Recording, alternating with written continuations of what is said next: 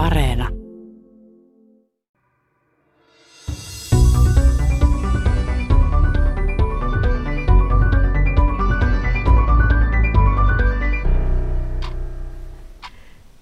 Tänään Tiedeykkösessä keskustelemme ajasta ja ajan mittaamisesta.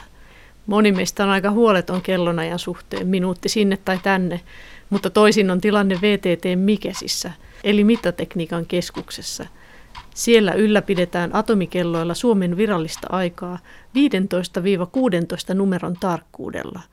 Eli esimerkiksi puolelta päivin kello olisi 12.00 ja 0,0000 ja niin edelleen 15 nollaa sekuntia. Ohjelmassa käydään läpi, mihin näin tarkkaa aikaa oikein tarvitaan. Puhumme myös ajan mittaamisen historiasta ja SI-järjestelmän perusyksiköistä. Haastateltavana on VTT Mikesin erikoistutkija Anders Valliin. Ohjelman loppupuolella Maanmittauslaitoksen paikkatietokeskuksen tutkimuspäällikkö Jyri Näränen Metsähovin observatoriolta kertoo, miten tarkka ajanmittaus liittyy tähtitieteeseen ja avaruusgeodesiaan ja mitä tämä jälkimmäinen edes tarkoittaa. Toivottavasti aika ei käy pitkäksi. Minä olen Mari Heikkilä. Lähdetään liikkeelle siitä, mihin kaikkeen nykyisin tarkkaa ajan mittaamista tarvitaan. Anders Valliin kertoo. Nämä meidän satelliittipaikannusjärjestelmät perustuu näissä satelliiteissa lentäviin kelloihin ja valonnopeus, semmoinen muistisääntö on, että 30 senttimetriä nanosekunnissa etenee. Eli jos sitten kelloissa olisi virhettä hirveän monta nanosekuntia, niin myöskään nuo paikannusjärjestelmät ei toimisi oikein nyt viime aikoina niin ehkä kolme semmoista aluetta, missä ihan yhteiskunnassa on korkeat vaatimukset tarkalle ajalle, on nämä uudet 5G-tietoliikenneverkot, sitten sähköverkot, jotka digitalisoituu, ja sitten sähköinen kaupankäynti, pankkiala, finanssiala, jossa EU-laki on direktiivejä siitä, että mitä nopeampaa tämä finanssikauppa on, niin sitä tarkemmin sitä pitää aikaleimata oikealla ajalla. Eli tarkoittaako tämä esimerkiksi, että pörssissähän tapahtuu aika nopeita muutoksia, että esimerkiksi näissä osakekaupoissa niin se on olennaista se ajan tarkkuus? Joo, siellä se aikaleimausvaatimus taitaa olla mikrosekunnin resoluutiolla. Miten noissa sähköjärjestelmissä, niissä siis, onko se niin, että kun pitää saada se kulutus ja tuotanto tasapainoon. Että se on jatkuvaa semmoista, että mitä sähköä otetaan ja uusiutuvia ja sitten se on tosi tarkkaa se saadaan juuri sopivasti se sähkön tuotanto ja kulutustasapaino vai mikä siinä on se tarve? Joo, eli kun sähköverkko digitalisoituu, niin, niin myös vaihtosähkön amplitudia ja vaihetta mitataan digitaalisesti. Että kun meillä on vaihtosähkön taajuus se 50 Hz, niin sitä pitää mitata sitten esimerkiksi tuhansia kertoja sekunnissa sitä aaltomuotoa ja siitä määrittää se aaltomuodon amplitudia vaihe. Ja digitaalisessa sähköverkossa, niin jotta voidaan sitten kytkeä uusia lähteitä mukaan verkkoon tai poistuvia pois tai määrittää joku häviö tai turvallinen energiasiirtotaso jossain linjassa, niin kaikki nämä digitaaliset mittaukset pitää olla ajastettu oikein. Se tarkkuusvaatimus taitaa olla siellä noin yhden mikrosekunnin tasolla näiden sähköverkkostandardien mukaan. Nykyisin tietoverkkojen aikakautena tarkkaa aikaa tarvitaan lähes kaikessa toiminnassa. Esimerkiksi digitaaliset televisio- ja radiolähetykset, kuten tämä ohjelma, vaativat tarkkaa ajastusta. Mutta tarkempaa ajanmittausta lähdettiin aikoinaan kehittämään ihan muusta syystä. 1800-luvulla ei ollut vielä internettiä, mutta silloin tarvittiin tarkkaa aikaa junaliikenteen vuoksi – Suomen ensimmäinen rautatie avattiin Helsingistä Hämeenlinnaan vuonna 1862. Aikataulu oli tarkka ja kaikkien kellojen piti radan varrella näyttää samaa aikaa. Aika saatiin Helsingistä. Yliopiston observatoriossa Tähtitornin mäellä tutkijat määrittivät tarkan ajan ja observatorion katolla oli purjekankainen aikapussi, joka hinattiin tangon huippuun muutamaa minuuttia ennen 12. Se pudotettiin alas sekunnilleen kello 12. Tuohon aikaan Helsingin rautatieasemalta näki Tähtitornin mäelle, sillä välissä ei ollut vielä korkeita rakennuksia. Ja aikapussin pudotessa aseman kello laitettiin oikeaan aikaan. Aikamerkki välitettiin lennättimen kautta muille asemille. junamatkailu ja sen kehitys on ollut yksi ajava voima, että jos ei olla yhtä mieltä siitä isossa maassa esimerkiksi, milloin junat tulee ja menee, niin, niin tulee ongelmia. Että ihan tämmöinen käytännön ongelma on, on varmaan 1800-luvun lopulla ollut se, joka on ajanut tämmöisen koordinoidun ajan tarvetta. Nykyisin tarkka aika on myös valtiollisella tasolla iso turvallisuustekijä. Riippuvuutemme ajasta on jatkuvasti lisääntynyt. Anders Wallin kertoo. Liittyen siihen kansalliseen aikaan ja kriittisen infrastruktuurin käyttäjiin, niin esimerkkinä voi mainita esimerkiksi Ruotsissa ja myös Briteissä, niin ollaan sitten todettu, että tämmöinen yksittäinen metrologialaitos tai laboratorio, joka operoi tyypillisesti vain yhdessä paikkaa, niin kuin meillä Otaniemessä, niin ei, ei ole sitten riittävä tämän kriittisen infrastruktuurin tarpeelle, vaan ollaan lähdetty rakentamaan tämmöistä niin kuin hajautettua kansallista kelloverkkoa, jossa sitten käyttäjät voisivat olla just nämä teleoperaattorit, sähköverkot, niin edespäin. Tämä on vähän tämmöinen huoltovarmuusasia. Tietysti mielessä menee vähän niin kuin puolustusvoimillekin. Sille sektorille sitten, jos jotain tapahtuu, niin sitten varmasti on se aika mahdollista mitata tarkasti.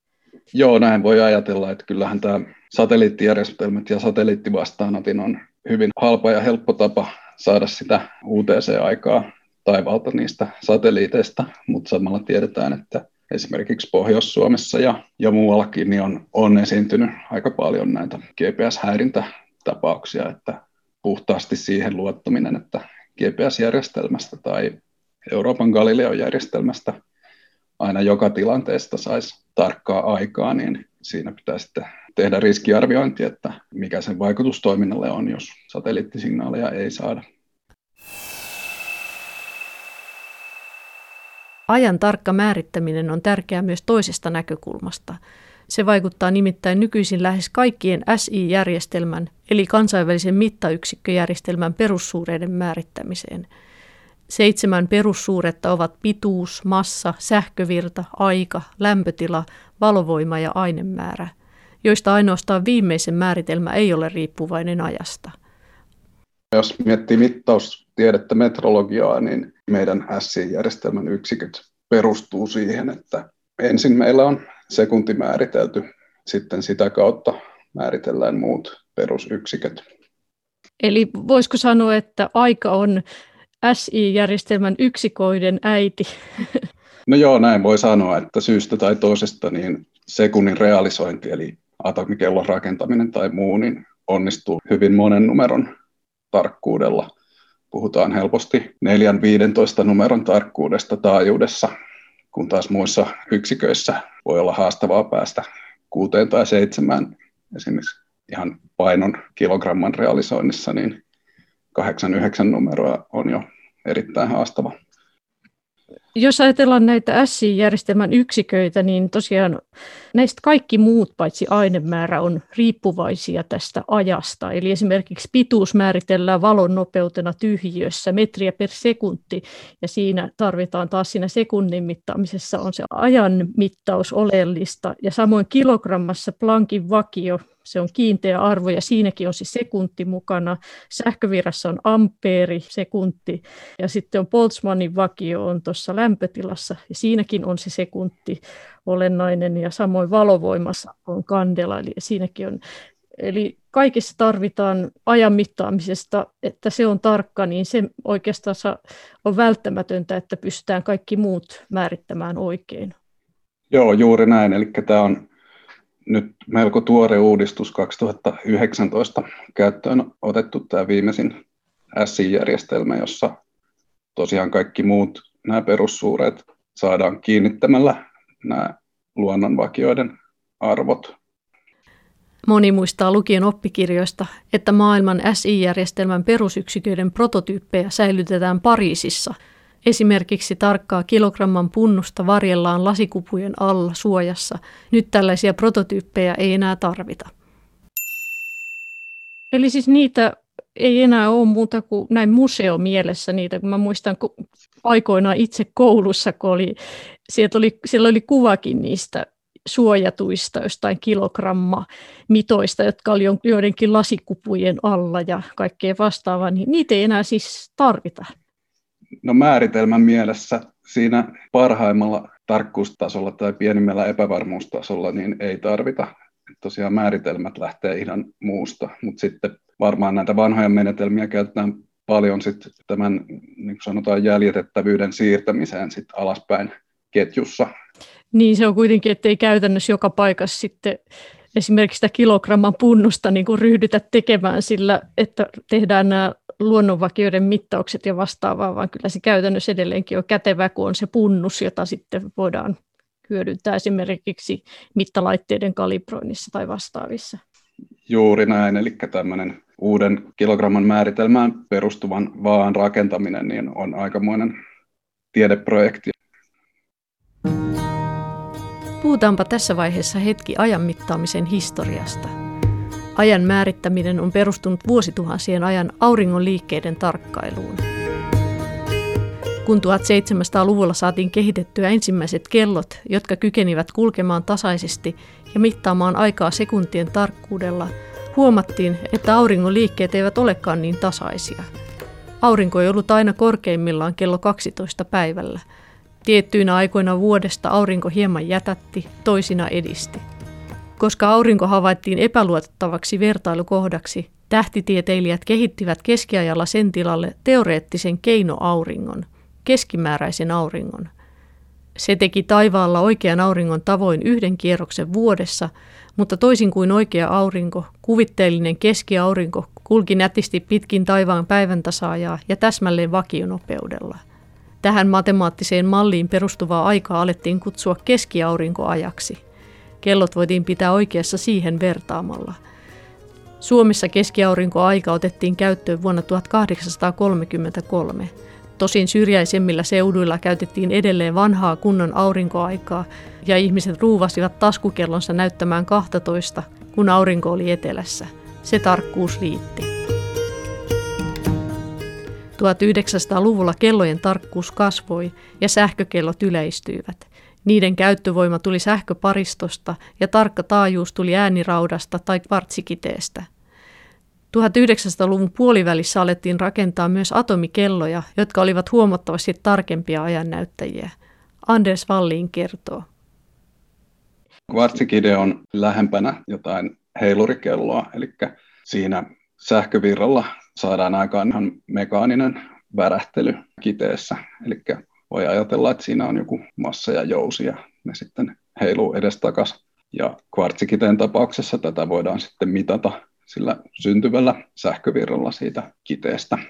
Mutta niissä puhutaan parhaimmillaan ehkä yhdeksän numeron tarkkuuksista. Ja ne on niin kuin vähintään tuhat kertaa huonompia kuin hyvä atomikello. Vielä 1900-luvun puolivälissä ajanmittauksen perusjakso oli vuorokausi ja sekunti määriteltiin, että se oli yksi 86 400 osa vuorokautta. Haasteena oli, että kellojen tarkkuus oli jo niin hyvä, että vuorokauden pituuden vaihtelu muodostui ongelmaksi. Eli maapallo ei ollut riittävän tarkka kello. Vuonna 1960 luovuttiin päivästä ajanmittauksen perustana. Uudeksi perustaksi otettiin vuosi, sillä maa kiertää aurinkoa tarkasti Newtonin painovoimalain mukaan. Tuokin määritelmä jäi sivuun, kun atomikellot edelleen kehittyivät tarkemmiksi ja aikaa alettiin käytännössä seurata niiden avulla. Lopulta kansainvälisessä kokouksessa päätettiin sekunnille atomifysiikkaan pohjautuva määritelmä, joka perustui cesium-133 isotoopin tärähtelyyn. Sekunnin pituus on kauan sitten ollut kytköksissä päivän pituuteen ja myös vuoden pituuteen, eli ihan niin kuin maapallon pyörimiseen, mutta sitten noin 1950 suurin piirtein keksittiin tämä cesium-atomikello ja jo melko nopeasti sen jälkeen, eli vuonna 1967, niin ollaan otettu käyttöön olennaisesti tämä nykyinen sekunnin määritelmä. Sekunti on määritelty tämän cesium-atomin tämmöisten ylihieno rakenne siirtymän avulla, eli kun atomi vaihtaa energiatilaa ylhäältä alas, niin sitten tätä energiaerotusta vastaa jonkunlainen sähkömagneettinen säteily, Ja tämän säteilyn taajuus on kansainvälisesti sovittu numeroarvo hertseinä. Cesium-atomikello saa käydä 30 000 vuotta ennen kuin sen käyntiin tulee edes sekunnin virhettä. Käytännössä nykyisin aikaa mitataan ympäri maailmaa usealla atomikellolla, joiden keskimääräinen lukema määrittelee kansainvälisen atomiajan, jonka lyhenne on IAT, International Atomic Time. Vaikka atomikellot tikittävät luotettavasti vuosisadasta toiseen, on haluttu, että aika pysyy myös maan pyörimisen suhteen oikeassa. Tätä varten on kehitetty koordinoitu yleisaika, eli UTC, josta saadaan virallinen maailman aika – UTC otettiin käyttöön vuoden 1972 alussa, jolloin Suomessakin hylättiin keskiaurinkoaika. UTC-synonyyminä käytetään edelleen joskus lyhennettä GMT, Greenwich Mean Time, joka viittaa aiemmin käytettyyn aikajärjestelmään. Aikoinaan GMT-aikaa on mitattu sillä perusteella, että keskimäärin aurinko ohitti Greenwichin observatorion pituuspiirin keskipäivällä kello 12. UTC-aika ei muutu, vaikka kelloja siirretään kesä- tai talviaikaan. Esimerkiksi Suomessa normaali aika eli talviaika on UTC plus 2 ja kesäaika UTC plus 3 tuntia. UTC-ajan käynti on yhtä tasaista kuin atomikellojen, mutta aika-ajoin tehdään tarvittaessa pieniä korjauksia, joilla se pysyy maapallon pyörimisen tahdissa. Tämän vuoksi aina joskus kansainvälisellä sopimuksella lisätään vuoden lopussa yksi sekunti, eli karkaussekunti. Anders Wallin kertoo. Silloin 67 vuonna, kun sekunnin määritelmä on kiinnitetty atomiin, niin silloin se kiinnitettiin parhaan tiedon mukaan niin, että päivässä olisi 24 tuntia ja, ja vuodessa 365 päivää. Mutta tämä maapallon pyöriminen oman akselinsa ympäri päivässä ja, ja sitten auringon ympäri vuodessa, niin ei ole kuitenkaan yhtä tarkkaa kuin tämä atomeista saatava aika, jolloin sitten näillä karkaussekunneilla ja karkauspäivillä korjataan aikaa niin, että meidän käsitys ajasta vastaisi kuitenkin sitä maapallon liikettä. Eli kesällä kello 12 aurinko on suoraan yläpuolella ja niin edespäin. Ja se virheen suuruus on tosiaan semmoinen, että, että näitä karkaussekuntia silloin tällöin korkeintaan ehkä kerran vuodessa joudutaan lisäämään, mutta nyt viimeisin muistaakseni on 16 vuoden alussa lisätty. Ja tämä perustuu nyt siihen, että vuorokauden pituus ei ole 24 tuntia, vaan se on noin 24 tuntia ja 2 millisekuntia, jolloin sitten kun on kulunut noin 500 päivää, niin joudutaan tähän atomiaikaan lisäämään yksi sekunti se on aika monen rulianssi sit. Miten se käytännössä sitten tähän maailman aikaan, niin miten se tapahtuu sitten? Mitä se teillä aiheuttaa? Joo, tästä tiedottamisesta ja päättämisestä vastaa IERS, eli tämmöisen maan mittaukseen erikoistunut järjestö, ja siitä tiedotetaan yleensä kuusi kuukautta etukäteen. Ja tämmöisessä tapahtumassa siis semmoinen yleisen sääntö on, että niihin atomikelloihin ei koskaan kosketa, ellei ole aivan pakko. Mutta siihen UTC-aikaskaalaan lisätään sitten yksi sekunti niin, että yleensä vuoden viimeinen minuutti niin ei ole 60 sekuntia pitkä, vaan 61.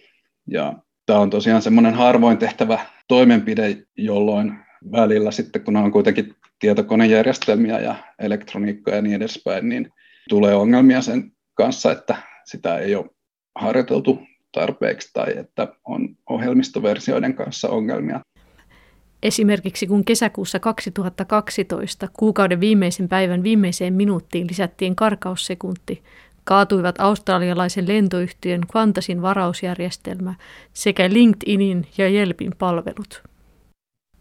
Tästäkin on kuulunut niin kuin maailmalla puheenvuoroja vähän samaan tapaan kuin tästä talvi- ja kesäaika siirrosta, että eikö niistä karkaussekunneista voisi luopua, mutta toistaiseksi ei ole mitään käsittääkseni vakavaa ehdotusta kuitenkaan siitä. Palaamme vielä karkaussekunteihin ohjelman loppupuolella, mutta seuraavaksi puhumme tarkemmin siitä, miten tarkkaa ajan mittaaminen nykyisin on. Anders Wallin kertoo. meidän toiminta kellojen osalta jakautuu ehkä karkeasti kahteen, eli meillä on nämä jatkuvasti käyvät kellot, joilla ylläpidetään Suomen aikaa, jotka on ihan niin kuin kaupallisia laitteita. Ja sitten meillä on tutkimustyötä liittyen tähän strontium-ionikelloon, joka on tämmöinen uuden tyyppinen optinen kello, valokello. Mutta että nämä mikroaaltokellot, jotka käy jatkuvasti ja joilla ylläpidetään Suomen aikaa, niissä nyt puhutaan tarkkuuksista suurin piirtein 15, ehkä 16 numeron tarkkuudella. Käytännössä me pystytään semmoiseen tasoon, missä meidän Suomen aika heittää maailmanajasta ehkä nanosekunnin viikossa.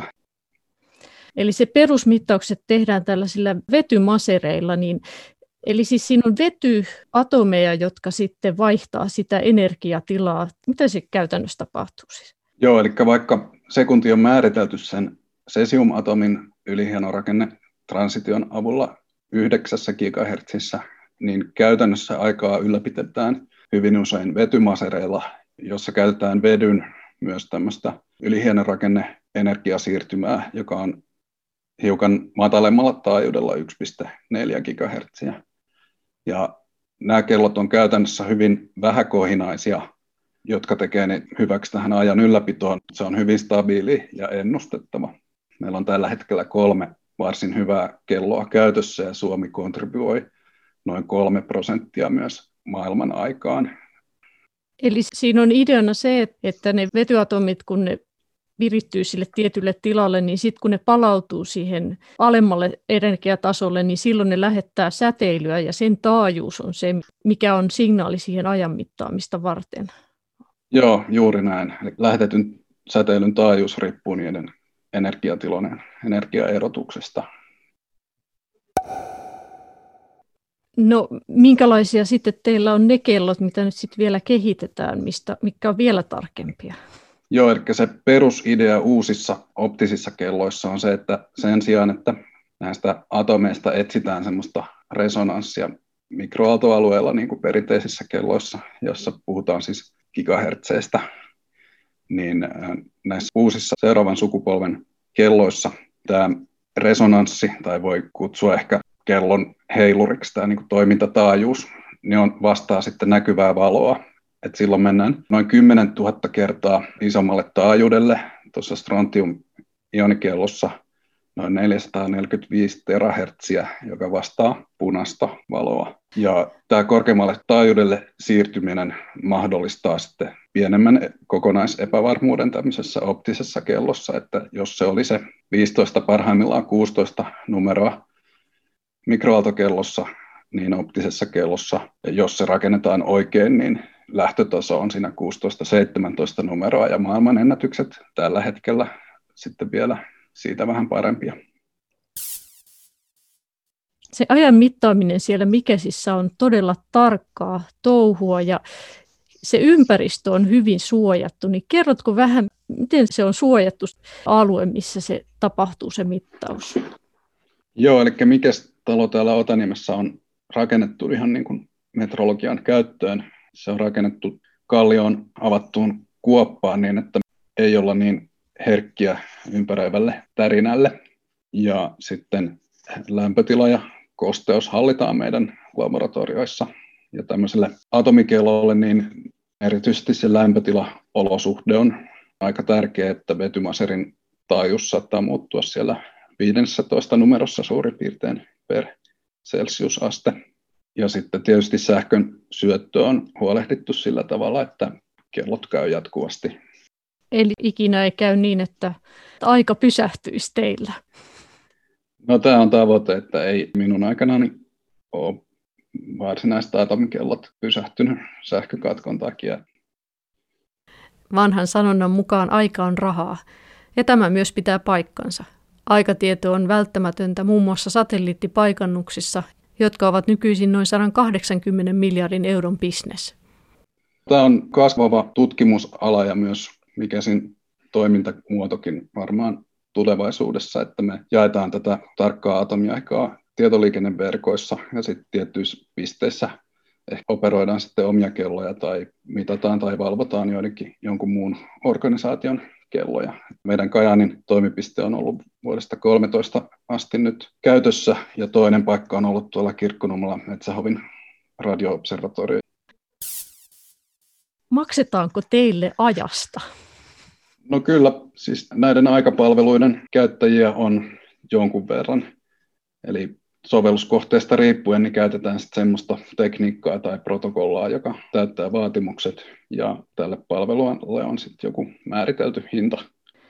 No yritykset sitten teidän kautta voi saada sen virallisen ajan, tai itse asiassa ihan meikäläinenkin voi saada sen. Kerrotko vähän siitä, miten se, jos mä haluaisin nyt tarkan ajan omalle tietokoneelle tai jotain, niin on, miten se onnistuu? Joo, näitä NTP-palvelimia on meillä täysin julkisessa internetissä myös muutamia, eli Mikesin verkkosivujen kautta löytyy. NTP eli Network Time Protocol on yleisin käytössä oleva säännöstö täsmällisen aikatiedon välittämiseen tietokoneiden välillä. Jos tietokoneessa tai puhelimessa on tätä NTP-protokollaa osaava sovellus, niin sinne voi asetuksiin asettaa sitten, että se hakee Mikesin NTP-palvelimelta ajan. Että julkisessa internetissä niin tyypillisesti nämä viiveet on sitten ehkä muutamista millisekunnista kymmeniin millisekunteihin. Ja se sitten määrää myös sen ajan tarkkuuden, että siellä kymmenissä millisekunneissa ehkä ollaan.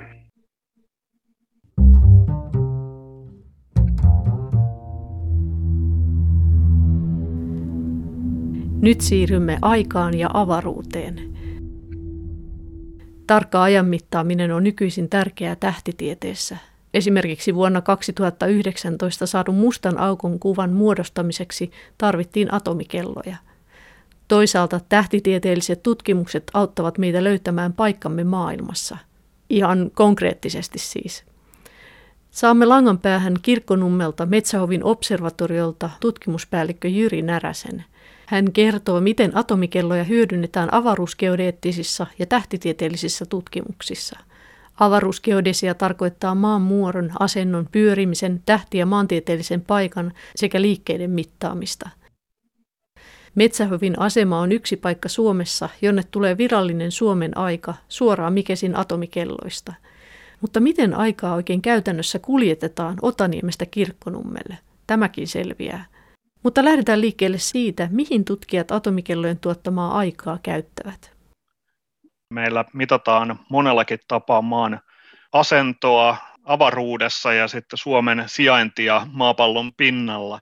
Mitataan pitkiä aikasarjoja, mitataan hitaasti tapahtuvia liikuntoja, maan nousua, tällaisia asioita, niin siinä täytyy olla todella hyvä aikapohja, että se mittausten ajastus ei tuota virhettä siihen itse mittaukseen. Meillä on myöskin tällaisia niin avaruusgeodeettisia mittausjärjestelmiä täällä useita, muun muassa tämä satelliittilaaseri, jolla mitataan etäisyyksiä satelliitteihin. Siinä hyödynnetään valon nopeutta siinä mittauksessa, eli lähetetään pulssi taivaalla ja se heijastuu takaisin satelliitista ja mitataan kauan siihen valon kulku satelliittia takaisin on mennyt.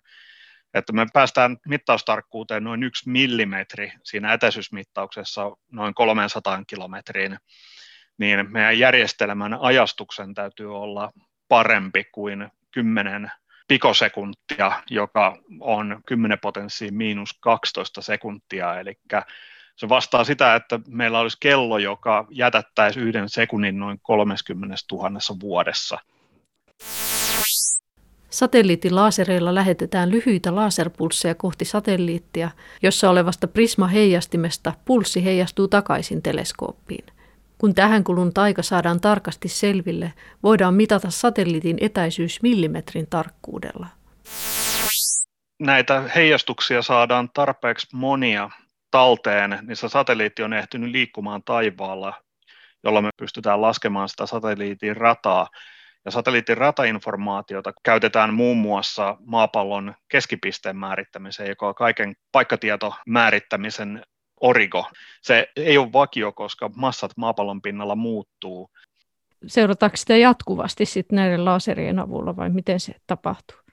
Se on yksi sellainen perustuote, jota tarvitaan jatkuvien tällaiseen niin sanottu dynaamisten koordinaatistojen luomiseen. Eli maailma muuttuu koko ajan ja maapallon asento avaruudessa muuttuu, sitä täytyy seurata silloin, kun halutaan tehdä supertarkkoja erityisesti avaruudesta tehtäviä mittauksia, mukaan luettuna tämä maanpäällinen paikannus GPS tai muilla paikannusjärjestelmillä, niin, niin siellä taustalla tavallaan täytyy olla tieto siitä, että minkä pisteen ympärillä ne kaikki satelliitit liikkuu. Ja satelliittilaserilla mitataan satelliitin rataa ja satelliitit pyörii aina maapallon massakeskipisteen ympärillä. Eli kun maapallon massakeskipiste pikkasen liikkuu, niin se satelliitin rata muuttuu. Tämän satelliittilaserin lisäksi toinen avaruusgeodeettinen mittauslaite meillä täällä Metsähovissa on tällainen pitkäkanta radiointerferometri, Very Long Baseline Interferometer. Eli VLBI. Joka on siis radioteleskooppi, jolla näin meidän geodeettisissa, eli maan muodon mittaamisen tarkoitusperissä, niin me havaitaan vähintään yhden, mieluummin useamman teleskoopin kanssa ympäri maailmaa samaa hyvin kaukaista radiokohdetta samanaikaisesti. Ja sitten kun eri puolilla maapalloa mitatut havainnot yhdistetään, niin sieltä saadaan ulos sellaisia asioita, kuten esimerkiksi maapallon pyörimisnopeus ja maapallon navan sijainti suhteessa aurinkokuntaan, joita tarvitaan esimerkiksi sen koordinaatiosta, missä paikannussatelliitit liikkuu yhdistämiseksi siihen koordinaatistoon, joka meillä on täällä maanpinnalla. Ja tämä VLBI-järjestelmä, niin sen ajastustarkkuus, että näitä havaintoja eri puolet maailmaa, kun on kerätty, niin voidaan yhdistää, niin se tarvittava ajastustarkkuus on noin 10 potenssiin miinus 15 sekuntia, joka vastaa sitä, että jos meillä olisi niin tarkka kello, niin, tai meillä on niin tarkka, tai itse asiassa mikä sillä on niin tarkka kello, niin se jätättää käytännössä yhden sekunnin noin 31 miljoonassa vuodessa. Mutta käydäänpä tässä vaiheessa lyhyesti läpi, miten satelliittipaikannus toimii.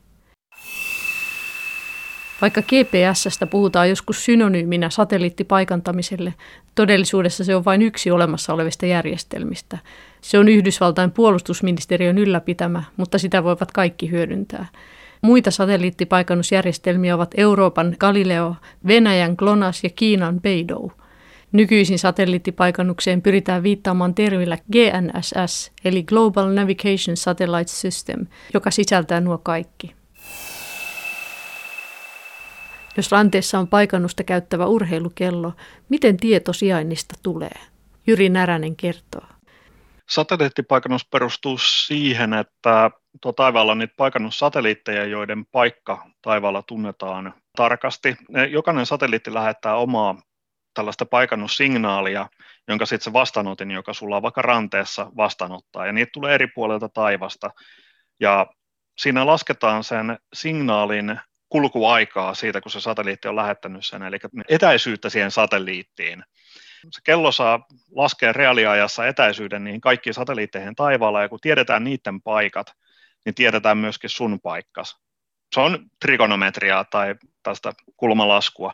Mutta tässä on sellainen pieni twisti nyt, kun puhut geodeetille, että se itse asiassa se mittaustulos, minkä sä saat, niin se on tässä satelliittien koordinaatistossa, ja käytännössä saat se, kello saa paikkansa suhteessa maapallon keskipisteeseen. Eli satelliitit on taivaalla, maapallon keskipiste on yhdessä suunnassa, sä oot jossain siellä välissä. Se ei ota vielä mitään kantaa siihen esimerkiksi, että missä päin karttaa sä olet, vaan siellä täytyy sitten olla myöskin tietoa siitä, että kuinka tämä tieto siirretään sitten sinne kartalle.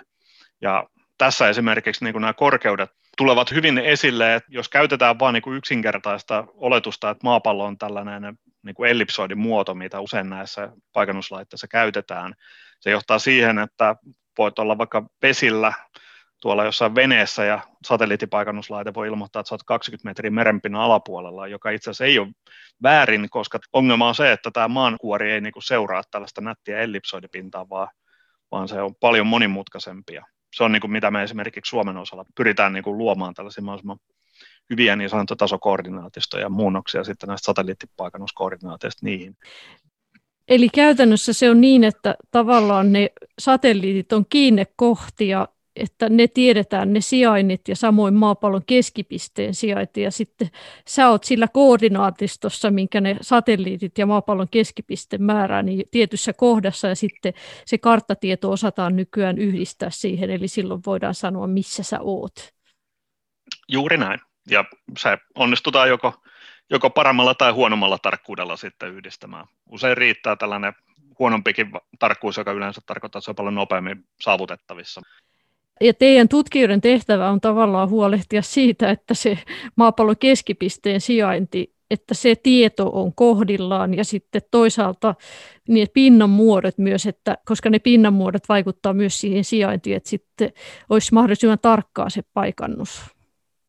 Meillä tutkijoilla tosiaan on tavoitteena se, että päästäisiin mahdollisimman tarkkaan absoluuttiseen paikan määritykseen ja myöskin se määritetyn paikan kohdentamiseen jotenkin ympäröivään ympäristöön. Ja niin kuin sanottu, niin maapallon keskipisteen paikka muuttuu. Se itse asiassa liikkuu melkein tuossa nyrkin kokoisella alueella ympäri vuoden. Ei sillä informaatiolla ole että jos on lenkkipolulla, niin ei sillä ole hirveän paljon mitään merkitystä, mutta silloin jos halutaan vaikka saada informaatiota merenpinnan noususta ja meillä on satelliitti, joka oman datansa määrittää suhteessa maapallon keskipisteeseen ja se merenpinnakorkeuden data mitataan millin tarkkuudella, mutta keskipisteen paikka tunnetaan viiden sentin tarkkuudella, niin se viisi senttiä on se merenpinnakorkeuden mittaustarkkuus.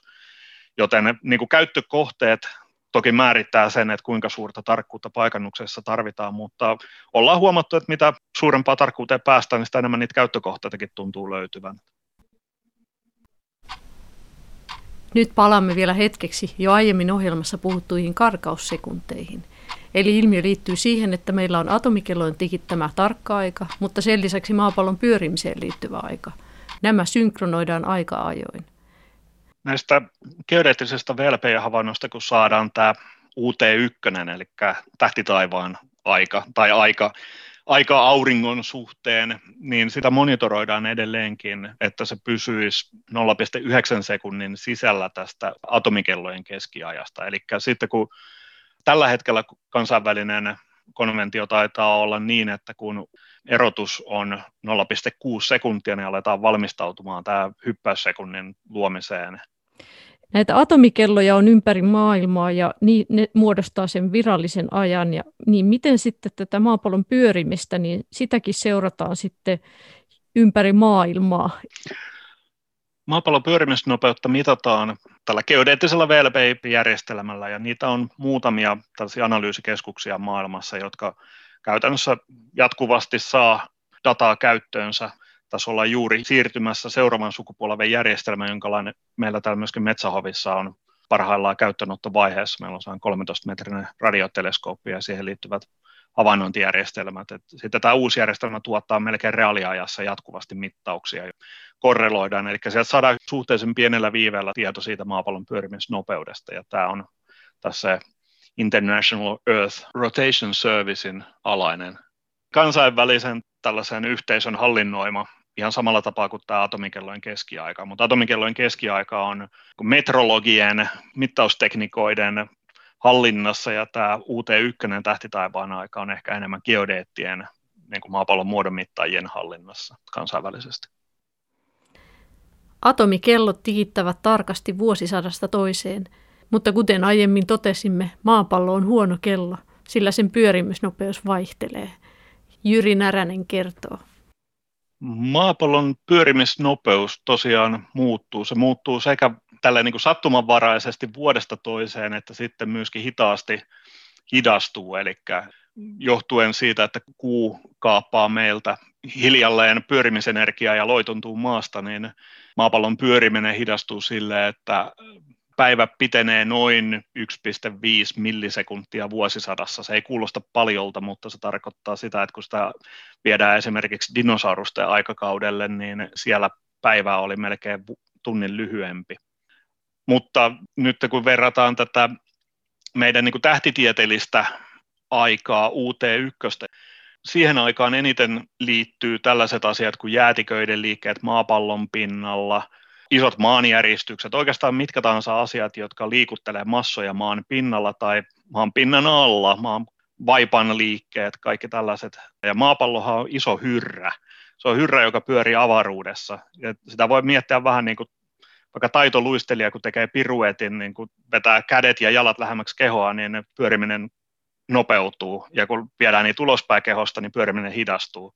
Maapallolla on ihan sama juttu, että vuosittain isoja massoja maapallopinnalla liikkuu, ja se, se muuttaa tätä tähtitieteellistä aikaa, eli aikaa, jonka mukaan keskimääräinen keskipäivä on ajan hetkellä 12.00, eikä vaikka 12.0001. Myös ihminen voi toiminnallaan aiheuttaa muutoksia.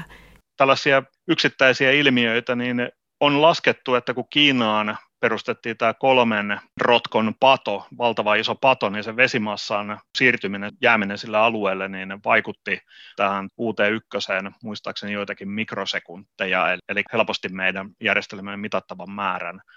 Ilmastonmuutos vaikuttaa esimerkiksi merien korkeuteen, merenpinnan nousu vaikuttaa siihen, että tietyissä osissa maapalloa massa siirtyy poispäin maapallon keskipisteestä.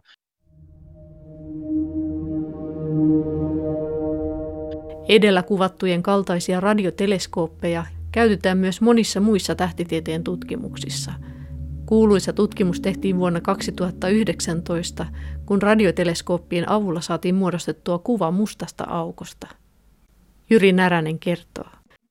Joo, tämä mustan aukon radiokuva otettiin samantyyppisellä tekniikalla kuin me täällä hyödynnetään maapallon pyörimisen mittaamisen muun muassa, eli tällä VLBI-tekniikalla.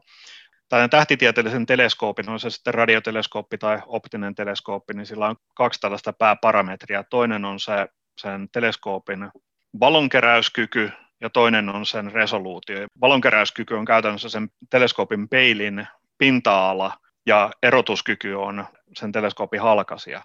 Ja perinteisesti ollaan havaittu vain tällaisella yhdellä teleskoopilla ja sitten, että ollaan saatu enemmän valoa ja enemmän erotuskykyä on täytynyt tehdä isompi teleskooppi. Mutta jo joitakin vuosikymmeniä, erityisesti radiotaajuuksilla, nykyään myöskin optisilla taajuuksilla, niin ollaan pystytty hyödyntämään tätä pitkäkanta interferometriaa, jossa siis teleskoopit voivat sieltä vaikka eri puolilla maapalloa, ja kun nämä teleskoopit täsmälleen samaan aikaan havaitsee samaa kohdetta, ja sitten se data, mitä ne kerää, on myöskin tahdistettu tarpeeksi hyvällä kellolla. Eli kun ne mitataan tarpeeksi tarkasti ne havainnot eri puolilla maapalloa, niin voidaan itse asiassa tallentaa paikallisesti ja tuoda sitten yhteen ja tehdä tällainen niin sanottu korrelointilasku, eli vasta jälkikäteen tavallaan yhdistää ne niille teleskoopeille saapuneet signaali, joka taivaalta on tullut, ja sitä kautta muodostaa tämä synteettinen teleskooppi, jonka peilin halkasia esimerkiksi voi olla vaikka samaa luokkaa kuin maapallon halkasia. Toki valonkeräyskyky on vaan sama kuin näiden eri teleskooppien yhteenlaskettu pinta-ala, eli se on huomattavan, jos mietitään kameroita vaikka, niin huomattavan pienellä aukolla varustettu, tai siellä on, valotuskyky on huono, mutta resoluutio, erotuskyky on erittäin hyvä. Eli tavallaan saadaan se halkasia aika isoksi, kun ajatellaan, että se on se koko maapallon mittainen halkasia. Kyllä, kyllä. Ja tällä, tällä päästään just siihen niin äärimmäisen hyvään erotuskykyyn, jota vaaditaan siihen, että pystytään muodostamaan kuvia todella kaukana olevista kohteista. Tähtitieteessä toki havaitaan kohteita paljon kauempaakin kuin mitä tämä havaittu musta aukko, mutta niistä saadaan ainoastaan pistemäisiä kuvia. Tässä oli kyse siitä, että pystyttiin muodostamaan vähän niin kuin tällaista oikeata kuvaa, jossa on vähän niin kuin pikseliresoluutiota ja siihen vaaditaan todella suuri peilihalkasia. Itse asiassa näissä radiointerferometreissä on myöskin jonkun verran tehty kokeita ja jopa onnistuneestikin tehty niin, että yhdistetty jopa satelliitilla kerättyä dataa, eli ollaan päästy maapallon halkasia isommalle halkasijalle tässä synteettisessä virtuaalisessa peilissä. Mutta käytännössä tosiaan siis kaikki nämä radioteleskoopit niiden pitää olla sitten, niillä pitää olla se atomikello, joka sitten tahdistaa, ja ne kellot on sitten kaikkialla samassa tahdissa, että sitten kun yhdistetään ne kuvat, niin sitten ne voidaan ikään kuin kohdistaa niiden metronomien lyöntien mukaan sitten, että ne menee just samasta ajan hetkeltä ne kuvat aina kulloinkin. Siinä on todella tärkeää se, että siinä on tällainen atomikello lyömässä sille datalle tahtia. Siinä täytyy olla myöskin tarkka kellonaika, eli Tämä kellonaika tarvitaan siihen, että ne mittaukset aloitetaan samaan aikaa, mutta siihen riittääkin sellainen kelloaika, mikä me saadaan GPS-järjestelmästä. Mutta sitten tämä varsinainen data, niin siellä täytyy olla todellakin hyvä tällainen metronomi lyömässä siellä taustalla ja jotta sitten kun näitä datoja yhdistetään, niin ensinnäkin niille datoille täytyy tehdä kaiken näköisiä aikasiirroksia, koska maapallo pyörii, niin sieltä täytyy poistaa siitä datasta muun muassa maapallon pyörimisen aiheuttama Doppler, tällainen siirtymä. Ja jotta se onnistuu, niin täytyy voida luottaa siihen, että siinä datassa itsessään ei ole kovin isoa tällaista kellon käynnistä aiheutuvaa vääristymää. Eli se ei todellakaan se mustanaukon kuva ole kameralla ottaa kuvan, niin sitten saa hetken päästä kuvan, vaan se vaatii aikamoiset korjaukset ja laskemiset ja datan yhdistämistä, aika paljon tämmöistä big dataa. Sitä suunniteltiin vuosia. Siinä on mukana tällä hetkellä taitaa olla yli kymmenen teleskooppia siinä konsortiossa eri puolilla maapalloa. Ne täytyy saada nämä eri teleskoopit operoimaan samaan aikaan. Täytyy miettiä, että mikä on paras aika vuodesta tehdä, että sääolosuhteet on joka puolella maapalloa mahdollisimman hyvät, koska nämä, tosiaan nämä havainnot on tehtävä täsmälleen samaan aikaan eri puolilla. Sitten oma juttunsa, ihan samoin kuin täällä meidän näissä geodeettisissä havainnoissa, niin on, on tosiaan se datan yhdistäminen oma haasteensa, koska sitä tulee aika paljon tässä mustanaukon kuvajärjestelmässä, niin muistelen tällaisen luvun, että siellä tällä hetkellä per teleskooppi kerätään noin 32 gigabittiä sekunnissa sitä dataa ja sitä kerätään mahdollisesti useamman päivän ajan, eli sitä dataa on järjettömiä määriä. Tässä meidän geodeetisessa havainnossa metsähovissa me kerätään vain keskimäärin 5 gigaa sekunnissa sitten, kun tämä meidän uusi järjestelmä valmistuu, mutta sekin tarkoittaa sitä, että meillä täytyy olla täällä tulevaisuudessa yksi Suomen nopeimmista internetyhteyksistä, että me saadaan se data siirrettyä korrelaattorikeskuksille. Tässä mustanaukon järjestelmässä itse asiassa data kerättiin kovalevylle ja sitten lähetettiin isoja postipaketteja tänne kovalevyjä siihen laskentakeskukseen. Ja sitten se laskenta kestää niin kuin viikkoja, ellei kuukausia, että se kaikki data saadaan murskattua yhteen.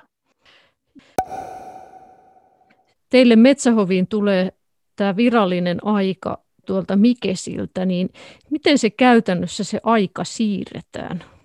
Meillä on tällainen melko suora valokuituyhteys Otaniemen ja Metsähovin välillä, noin 60 kilometriä tämä taitaa olla se valokuidun pituus. Ja sitten meillä on molemmissa päissä kuituyhteyttä, meillä on tällaiset niin sanotut White Rabbit-kytkimet, eli nämä on tällaista elektroniikkaa, joka on, on tuolla hiukkaskiihdytin laboratorio CERNissä alun perin kehitetty, just heillä tarvitaan erittäin tarkkaa synkronointia, kun siellä pyöritetään isolla kehällä niin atomeita. Siellä kehitetään tekniikka, jossa tämä sähköinen kellosignaali siirretään optiseksi signaaliksi siihen valokuituun ja sitten lähetetään Otaniemestä Metsähoviin tai itse asiassa molempiin suuntiin, eli tämä on synkronointioperaatio, jossa sitten toisessa päässä on vaan tämä tarkka kello ja toisessa päässä kello, jota, jota sitten sillä linkillä synkronoidaan.